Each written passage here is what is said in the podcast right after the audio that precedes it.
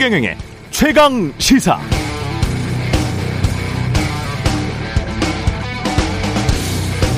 네, 상반기 무역 적자가 103억 달러, 마이너스 13조 원 정도입니다.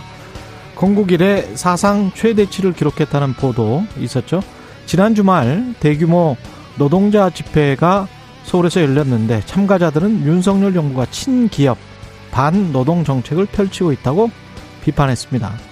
윤석열 대통령 부부 나토 정상회의에 참석한 뒤 귀국했고요. 이준석 국민의힘 당대표에 대한 윤리위의 징계 여부는 오는 7일로 예정돼 있습니다. 더불어민주당 박지원 전 공동비대위원장도 당대표 출마를 결심했다 이런 보도가 있었고 장마 주춤하고 휴일 주말 사이 더웠는데 오늘도 더울 것 같습니다. 기후변화, 폭염은 당연히 에너지 생산에도 영향을 미치는데요. 유럽 최대 원전 보유국 프랑스 56기의 원전 중 절반 정도를 셧다운 시켰습니다. 기존의 노후화된 원전의 부식 문제가 폭염과 겹쳐서 더 악화됐다는 것이죠. 러시아와 우크라이나의 전쟁이 지속되는 상황에서 프랑스의 원전 절반 정도가 보수 관리에 들어가고 폭염은 계속되고 유가는 치솟고 인플레이션 현상이 지속되면 당연히 원유를 비롯한 원재재와 농산물 대부분을 수입해야 하는 우리나라 물가도 올라갈 수밖에 없고 무역 수지 적자 폭도 커질 수밖에 없습니다. 그게 건국 이래 사상 최대 무역 적자를 기록한 핵심 이유입니다. 네, 안녕하십니까. 7월 4일 세상에 이익이 되는 방송 최경령의 최강시사 출발합니다. 저는 KBS 최경령 기자고요. 최경령의 최강시사 유튜브에 검색하시면 실시간 방송 보실 수 있습니다. 문자 참여는 짧은 문자 오시면 기본자 100원이 드는 샵 9730 유튜브 무료 콩 어플 많은 이용 부탁드리고요. 오늘 최강시사 최근 당대표 출마 선언한 아, 더불어민주당 강훈식 의원 만나보고요. 박지원의 정치의 품격 시즌2 박지원 전 국정원장 만납니다.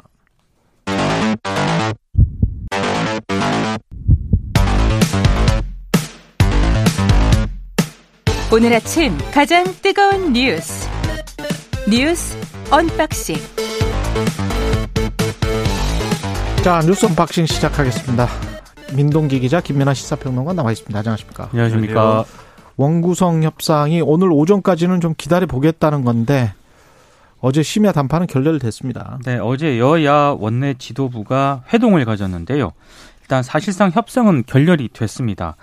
아, 박홍근 민주당 원내대표가 오영환 원내대변인을 통해서 입장문을 내놓았는데 일단 양당 원내대표가 어제 오후에 회동을 가졌고 저녁에는 수석 부대표들까지 같이 만나서 협상을 진행을 했는데 입장 차이가 커서 협상은 사실상 결렬됐다고 일단 입장을 밝혔고요.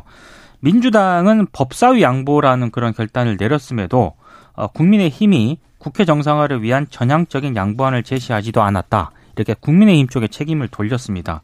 일단 민주당은 국민의힘이 오늘 오전까지 전향적으로 양보안을 전격 제시하지 않을 경우에는 예정대로 오늘 오후 국회 본회의에서 국회의장을 선출하겠다 이런 입장을 밝히고는 있는데요.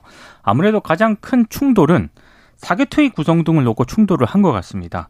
일단 민주당 같은 경우에는 우리가 법사위원장을 양보했으니까 국민의힘도 양보안을 좀 내놓아라 이런 음. 입장인 반면에 국민의힘은 이른바 검수안박과 관련한 합의하고 이번 국회 원구성 협상은 별개다 이런 입장이 고수가 되면서 아무래도 좀 사실상 결렬이 된 게 아닌가 싶습니다.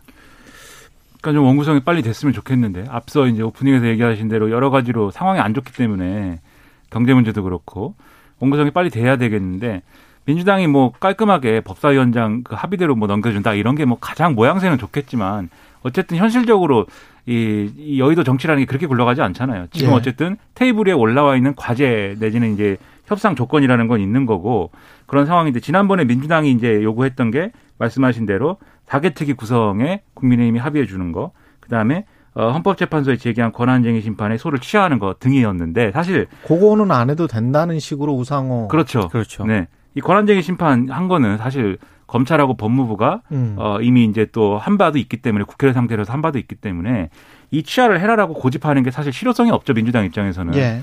그러다 보니까 이거는 뭐 그렇다 치더라도 결국 사개특위 구성을 위해서 어 좀 이 국민의힘이 움직여 달라라는 게 사실상의 협상의 마지노선이었던 건데 국민의힘 입장에서는 뭐 표면적으로는 그런 주장을 했죠. 이 사개특위 구성을 위한 이 명단을 내면 그건 이제 검수한박을 인정하는 꼴이 되고 그리고 민주당의 그런 태도 자체가 원구성에 검수 한 박을 끼어팔게 하는 거다 이렇게 반발해 왔지만 언론 보도를 쭉 보면은 나름대로 절충하는 얘기를 한 것 같아요. 그게 뭐냐면은 지금 이제 권한쟁의 심판을 이제 청구를 해놓고 가처분 신청을 같이 냈잖아요. 예. 근데 가처분 신청이 어떻게 되느냐 결과가 아마 이달 말쯤에 나올 것이다. 그러면 그 이후에 사개특위 구성에 대해서는 추가로 논의를 해보자. 요걸 조건으로 해서 음. 이따 원구성은 빨리 마무리를 하자는 절충안 아마 얘기한 것 같은데 예. 민주당이 그건 뭐 쉽게 얘기하면 뭐 약속음에 불과하다는 입장이 아니었나 싶고 그러니까 이렇게 왔다 갔다 하다가 결과적으로 이제 합의가 안 된 것 같습니다.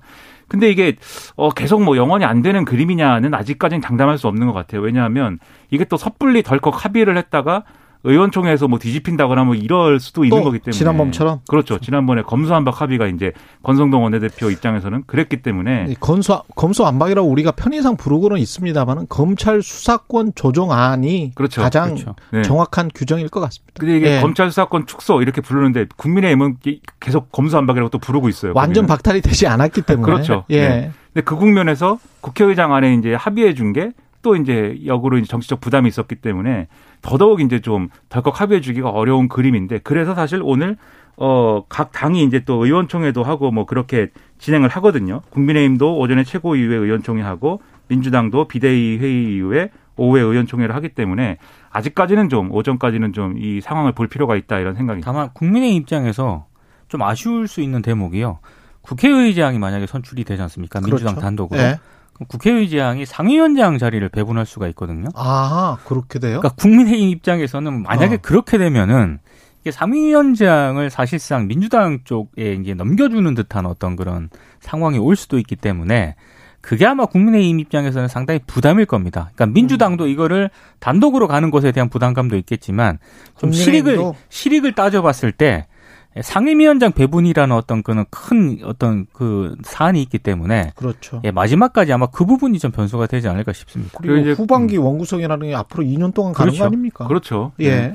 그리고 국회의장을 먼저 선출해 놓으면 첫째로 음. 이제 그러면 법사위원장을 민주당이 갖고 싶다면 국회의장은 우리에게 달라라는 이 옵션이 없어지는 그렇죠. 거고 그 다음에 또 민주당 입장에서는 국회의장을 먼저 선출하면 뭘 할 수 있냐면 그 다음부터는 인사청문회를 하자고 주장을 할 수가 있어요. 아. 국회의장 직속의 인사청문 특위를 구성해서 예. 여기서 빨리 인사청문회 하자 이렇게 주장할 수 있는 거기 때문에 국민의힘은 또 일종의 지렛대 하나를 또 뭐 잃는 거죠. 그러네요. 그래서 국회의장 선출에 단독 선출에 대해서 반발하는 건데 음. 뭐 아직까지는 네, 두고 볼 필요가 있는 것 같습니다.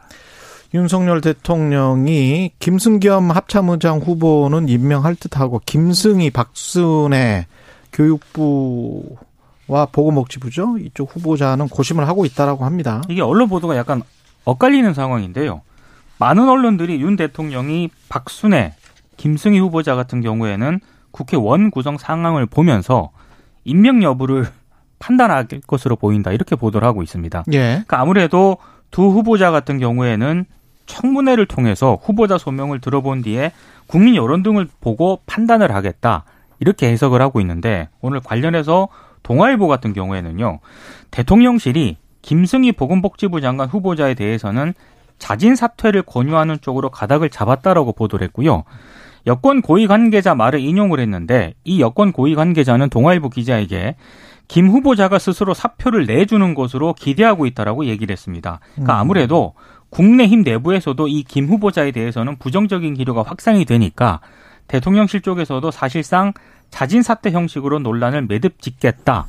이게 이제 동아일보의 해석인데요. 다만 이 박승희 교육부 장관 후보자에 대해 박순애 교육부 교육부 장관 후보자에 대해서는 임명 강행 쪽으로 일단 가닥을 잡았다라고 하는 거고요. 어, 김승겸 합동참모본부 의장 후보자 같은 경우에는 오늘 이르면 임명할 것으로 보인다라는 게 동아일보 보도 내용입니다. 그러니까 이제 김승겸 합참 의장 후보자의 경우에 뭐 대통령실이 볼 때는 명분이 있다는 거죠. 그러니까 북한의 뭐 7차 핵실험이라든가 이런 것들이 목전에 다가왔다 라고 하는 뭐 그런 관측이 있는 거고 그리고 지금까지 언론 보도나 이런 걸 통해서 결격 사유나 이런 게 확인이 안 됐기 때문에 임명 강행할 수 있다. 인사청문회 없어도 이제 이런 분위기인데 지금 이제 김승희 보건복지부 장관 후보자의 경우에는 선관위 선관위가 검찰에 수사 의뢰를 한 거잖아요. 정치자금법 위반. 그렇죠. 예. 그럼 이게 장관이 되더라도 이 수사와 관련된 논란이 있을 수밖에 없는 상황에서 임명을 하기 강행하기는 어려운 거고 인사청문회를 거치더라도 이 대검의 수사 의뢰가 된 이 상황을 이제 없앨 수는 없는 것이니까 그래서 이제 그 부분에 대해서는 고민할 수밖에 없는 건데 그리고 역으로 얘기해서 이게 김승희 장관 후보자를 만약에 포기하는 시나리오로 간다고 하면은 박순애 장관 후보자는 임명 강행을 해야 되지 않겠냐라는 기류가 또 있는 것 같아요. 그래서 여기는 근데 만취 운전에 또 직장에서 또 서울대에서 갑질 그렇죠. 있고. 근데 이제 대통령실 네. 입장은 언론 보도대로 하면은 뭐 공식적인 입장은 아닌데 음. 내부에서 그런 얘기는 있는가 봅니다. 그러니까 2001년에 한 일이기 때문에 만취 운전이 예. 좀 오래됐다. 그게 아, 오래됐으니까 괜찮다. 과거 정권에서 뭐 7대 기준 얘기할 때도 어, 10년 이내인가 그랬었죠. 그렇죠. 맞습니다. 그런 예. 기준이 있었는데 예.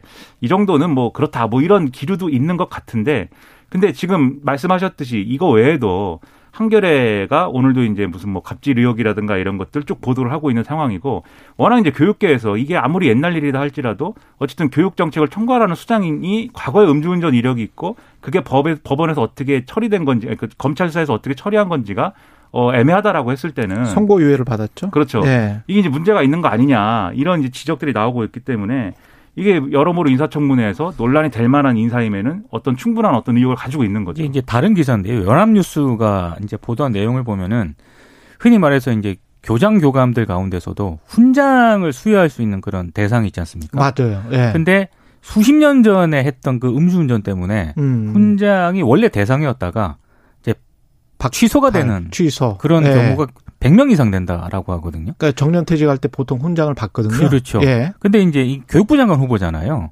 근데 아무리 오래됐다 하더라도 지금 교장 교감들도 그러고 있는 상황인데 음. 이거 과연 그냥 넘어가는 게 온당하냐 이런 비판도 분명히 있습니다. 근데 보건복지부 장관도 그렇고 교육부 장관 후보자도 그렇고 그 금방 지나가서 오래된 이름처럼 느껴지는데 김인철 정호영 후보자라는 분들이 있었어요. 그렇습니다. 이 분들의 데이터로 지금 이분들이 들어온 거 아니에요? 그렇죠. 박순애, 김승희. 그 어떻게 사람을 뽑는지 대통령실에서 후보 추천을 할 때 검증, 그다음에 이제 능력 위주의 인사를 하겠다라고 했잖아요. 네.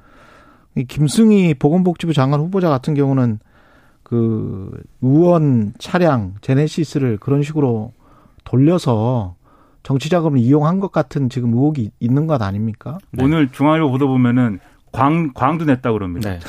네, 광택을 내는데 네. 80만 원인가 지출했다 정치 자금으로.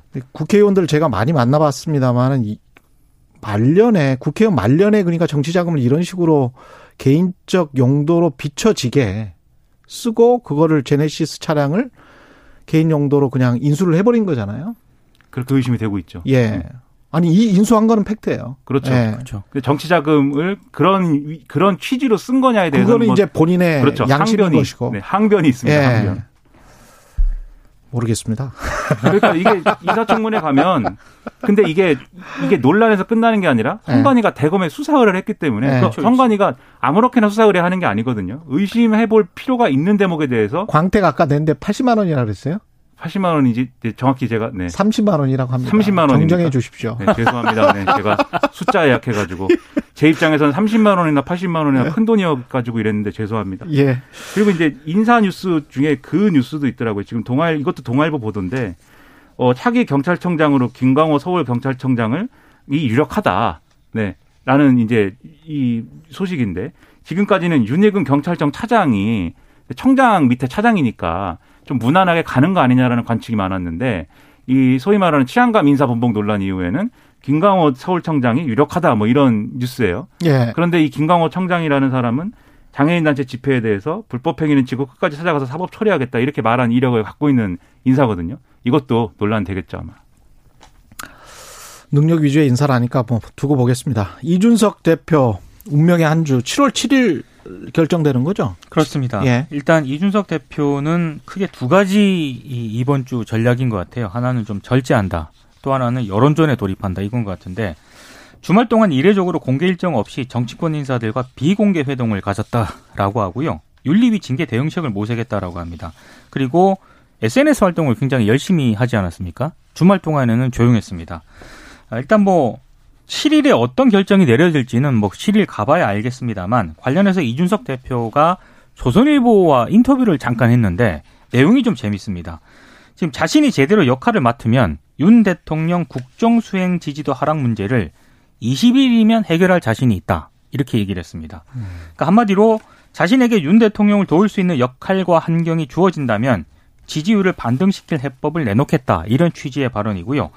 어, 또 최근에 나온 국민의힘 정책 중에 2030 남성들이 자신들의 어젠다라고 생각할 만한 것이 없다. 그래서 젊은 세대가 관심이 많은 새로운 정책 발굴에 적극적으로 나서야 한다. 이걸 본인이 할 수 있다. 이렇게 얘기를 하고 있거든요.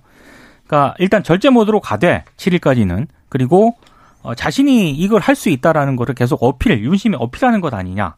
언론들의 해석입니다. 그러니까 지금 한편으로는 그가 이게 뭐 어떻게 해석해야 될지 윤심에 대해서 강원 전략이 있는 것 같아요. 그러니까 이른바 윤심에 대해서는 지금 얘기한 대로 지지율 뭐 올릴 수 있습니다 이렇게 얘기하면서도 이른바 핵관들에 대해서는 비판하고 있죠. 예, 내가 어디까지 가는지 한번 봐라 이렇게 벼랑 끝으로 밀어붙이면 일종의 매드맨 전략으로 가는 것 같은데 그래서 이제 어떤 징계 위에 어떤 수위가 나와도 윤리에 어떤 수위의 징계가 나오더라도 거기에 대해서 마지막까지 대표를 포기하지 않는 이런 벼랑 끝 전술로 갈 것이다. 윤리 해체시킬 수 있는 권한도 있다. 이렇게 얘기하잖아요. 그래서 윤심에는 제가 문제 해결할 수 있습니다. 윤핵관들에는 나 계속 이렇게 밀어붙이면 당에 돌이킬 수 없는 피해가 올 것이야. 이 구도인데, 근데 저는 어떤 방식으로 여러, 이, 어, 지지율을 올리겠다는 것이냐. 이 단서가 좀 있는 것 같아요. 지금까지 얘기한 것 중에. 어, 장애인 단체 시위에 대해서 얼마 전에 이 전장인이 다시 이제 지하철 탑승 시위를 하니까 거기에 대해서 한마디 했거든요. 어, 이거, 지난번에 이, 사, 이분들에게 연대해야 된다고 하던 분들이 책임져야 되는 거 아니냐, 이렇게 또 한마디 썼는데, 뭐 그런 거 아니겠습니까? 장애인 단체 때리고, 그 다음에 무슨 뭐 시위, 집회 시위 이런 거에 대해서 강경 대응 주문하고, 그 다음에 이런 방식으로 이 이준석 대표가 최근에 참여한 그 행사 이 제목이 뭐 공성전 뭐 이렇게 돼 있는 행사였는데, 그동안 뭐 예를 들면은 진보 기득권이 만들어 오는 이런 어떤 어, 기득권에 도전을 하고 그것을 깨고 뭐 이런 방식을 얘기를 하면서 이제 어떤 소수자 혐오나 이런 쪽으로 기울어지는 그런 얘기를 많이 해서 그런 걸로 이제 2030 일부 남성들의 지지를 끌어모은다던가 이런 전략을 얘기하는 거 아닌가 싶은데 그게 이제 어떤 개혁적인 어떤 방향일까에는 좀 의문이 있어요. 근데 어쨌든 인석 대표는 그런 얘기를 하는 것 같고 근데 그게 뭐 정권에 도움이 되겠는가는 변론으로 하더라도 이런 방식으로 분리 대응하는 그런 목소리를 내고 있다라는 거겠죠. 윤리위까지 가게 된 것 그리고 그 의혹에 관해서는 확실히 해명을 해야 될 것 같아요. 그렇죠. 그렇죠. 예, 이게 무슨 그 계속 정치 공학적으로만 생각을 하고 국민의 민심을 어떤 특정 세대의 민심을 본인이 다 담보하고 있는 것처럼 가지고 있는 것처럼 이야기를 하면서 어 선전을 하는 건 그리고 여론을 이용하려고 하는 건 그 그런 정치로만 계속 일관하는 것처럼 비춰지는 건 이준석 대표가 정치를 잘못 배운 것 같아요. 제가 보기에는.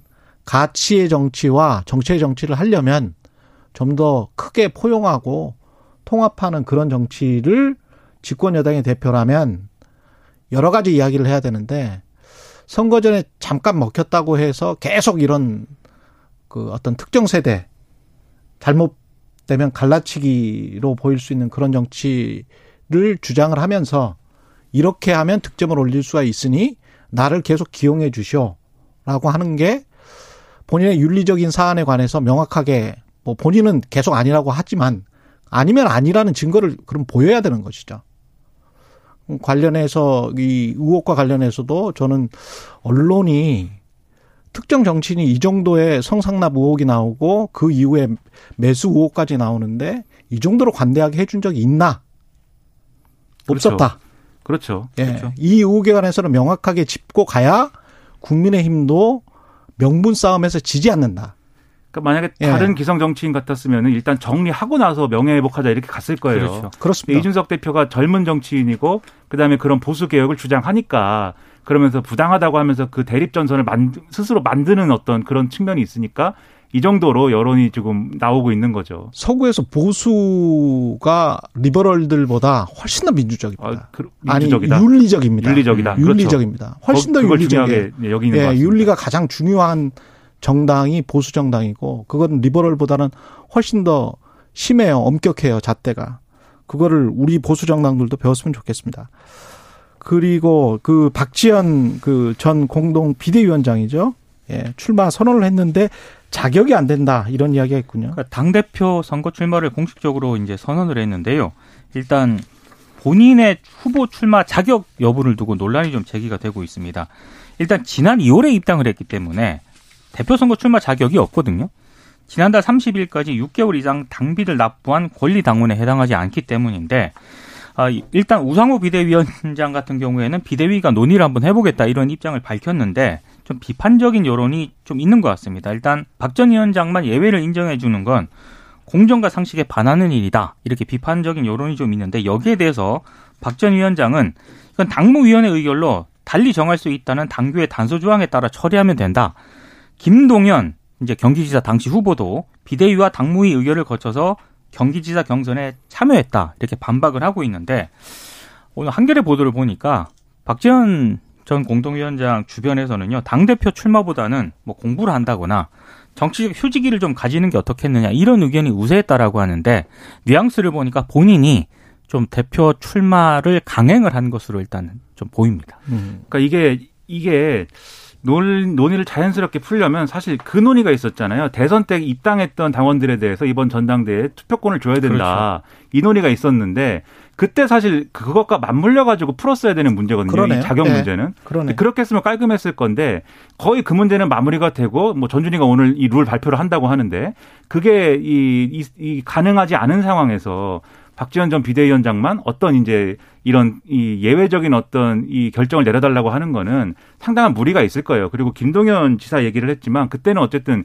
김동연 지사가 민주당하고 어떤 형식적으로든 뭐든 간에 당대당 통합을 하고 거기에 그렇죠. 어떤 정치적 합의가 있었던 거잖아요. 예. 그런 차원의 어떤 문제면 또 다르겠는데 이 상황은 풀기가 상당히 좀 난감하지 않을까 비대위 음. 입장에서는. 그래서 박지현 전 위원장이 출마를 출마가 가능하다면 그것으로 인한 긍정적 효과를 충분히 살릴 수 있겠지만 음. 이 자격 문제 이것은 풀기 좀 어려운 문제 아닌가라고 일단 생각이 됩니다.